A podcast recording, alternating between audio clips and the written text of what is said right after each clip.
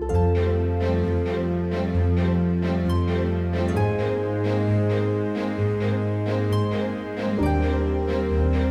afternoon. This is Elmira and You, the podcast for Elmira Baptist Church. I'm Pastor Scott. Welcome. Thank you for joining me today. Today is Tuesday, April 26th, 2022. And today we're going to do something a little bit different. We're going to follow up on a topic that I began earlier this month, and that is the reprobate mind. The reprobate mind. Romans chapter 1 tells us about the reprobate mind. And frankly, Romans chapter 1 explains a lot about what we're seeing in our culture.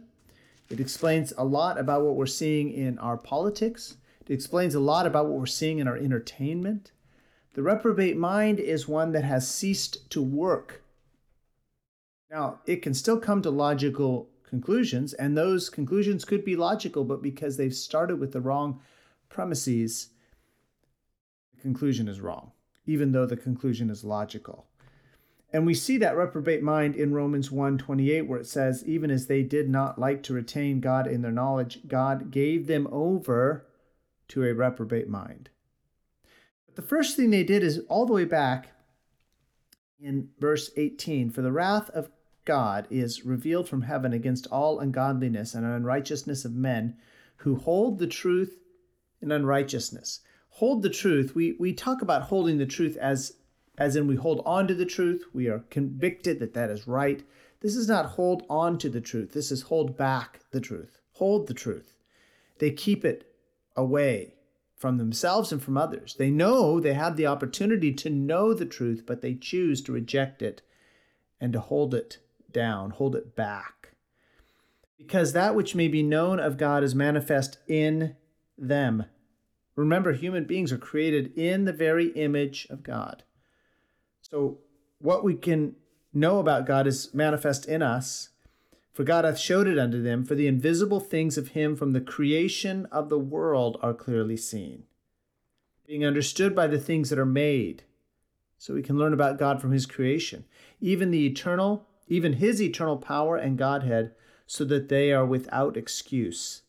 Notice verse 21 because that when they knew God, they glorified him not as God, neither were thankful, but became vain in their imaginations, and their foolish heart was darkened. Professing themselves to be wise, they became fools. It starts when they knew God, but they didn't glorify him as God.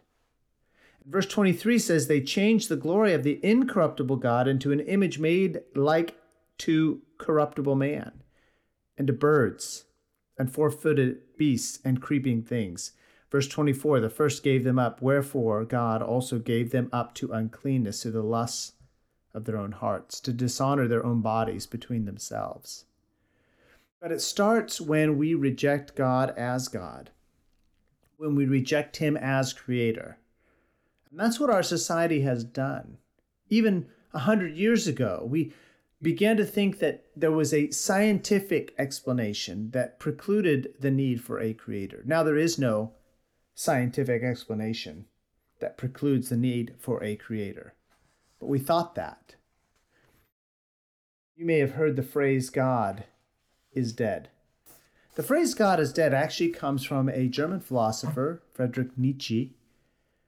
And I want to read to you a portion of an essay he wrote about God being dead called The Madman. Because when he said God is dead, he didn't mean that in the terms of we have killed God and defeated him. He meant that in terms of we have killed God, now what are we going to do? And the reprobate mind struggles with reality because when you try to take God out of the equation, when you try to take God out of his creation, when you try to examine the world and understand the world with no concept of God, you don't come to more logical conclusions. You don't come to more don't come to conclusions that line up more accurately with what you observe in the world because God is the creator of the world. And you can't leave him out. Let me read part of this essay by Friedrich Nietzsche The Madman. Have you not heard of that madman who lit a lantern in the bright morning hours, ran to the marketplace, and cried incessantly, I see God! I see God! As many of those who did not believe in God were standing around just then, he provoked much laughter. Has he got lost? asked one. Did he lose his way like a child? asked another. Or is he hiding? Is he afraid of us? End quote. They're talking about God. Is God hiding? Is he afraid of us? Quote, Has he gone on a voyage? Immigrated? Thus they yelled and laughed. The madman jumped into their midst and pierced them with his eyes. Whither is God? he cried. I will tell you. You and I have killed him. We have killed him. All of us are his murderers. But how did we do this? How could we drink up the sea? Who gave us the sponge to wipe away the entire horizon? What were we doing when we unchained this earth from its sun? Whither is it moving now? Whither are we moving? Away from all suns? Are we not plunging continually, backward, sideward, forward, in all directions? Is there still any up or down? Are we not straying as through an infinite nothing? Do we not feel the breath of empty space? Has it not become colder? Is not night continually closing in on us? Do we not need to light lanterns in the mornings? Do we hear nothing as yet of the noise of the gravediggers who are burying God? Do we smell nothing as yet of the divine decomposition? God's too decompose. God is dead. God remains dead, and we have killed him. How shall we comfort ourselves? We, the murderers of all murderers. What was holiest and mightiest of all that the world has yet owned has bled to death under our knives. Who will wipe this blood off of us? What water is there for us to clean ourselves? What festivals of atonement, what sacred games shall we have to invent? Is not the greatness of this deed too great for us? Must we ourselves not become God simply to appear worthy of it? There has never been a greater deed, and whoever is born after us, for the sake of this deed, he will belong to a higher history than all history hitherto.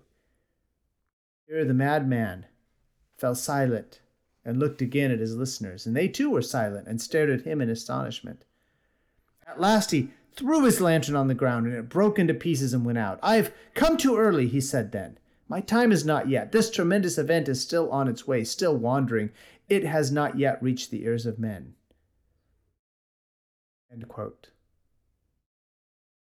The madman is right. We think we have killed God. We haven't. But all we've done is unchained ourselves from the creation order that God has given to us.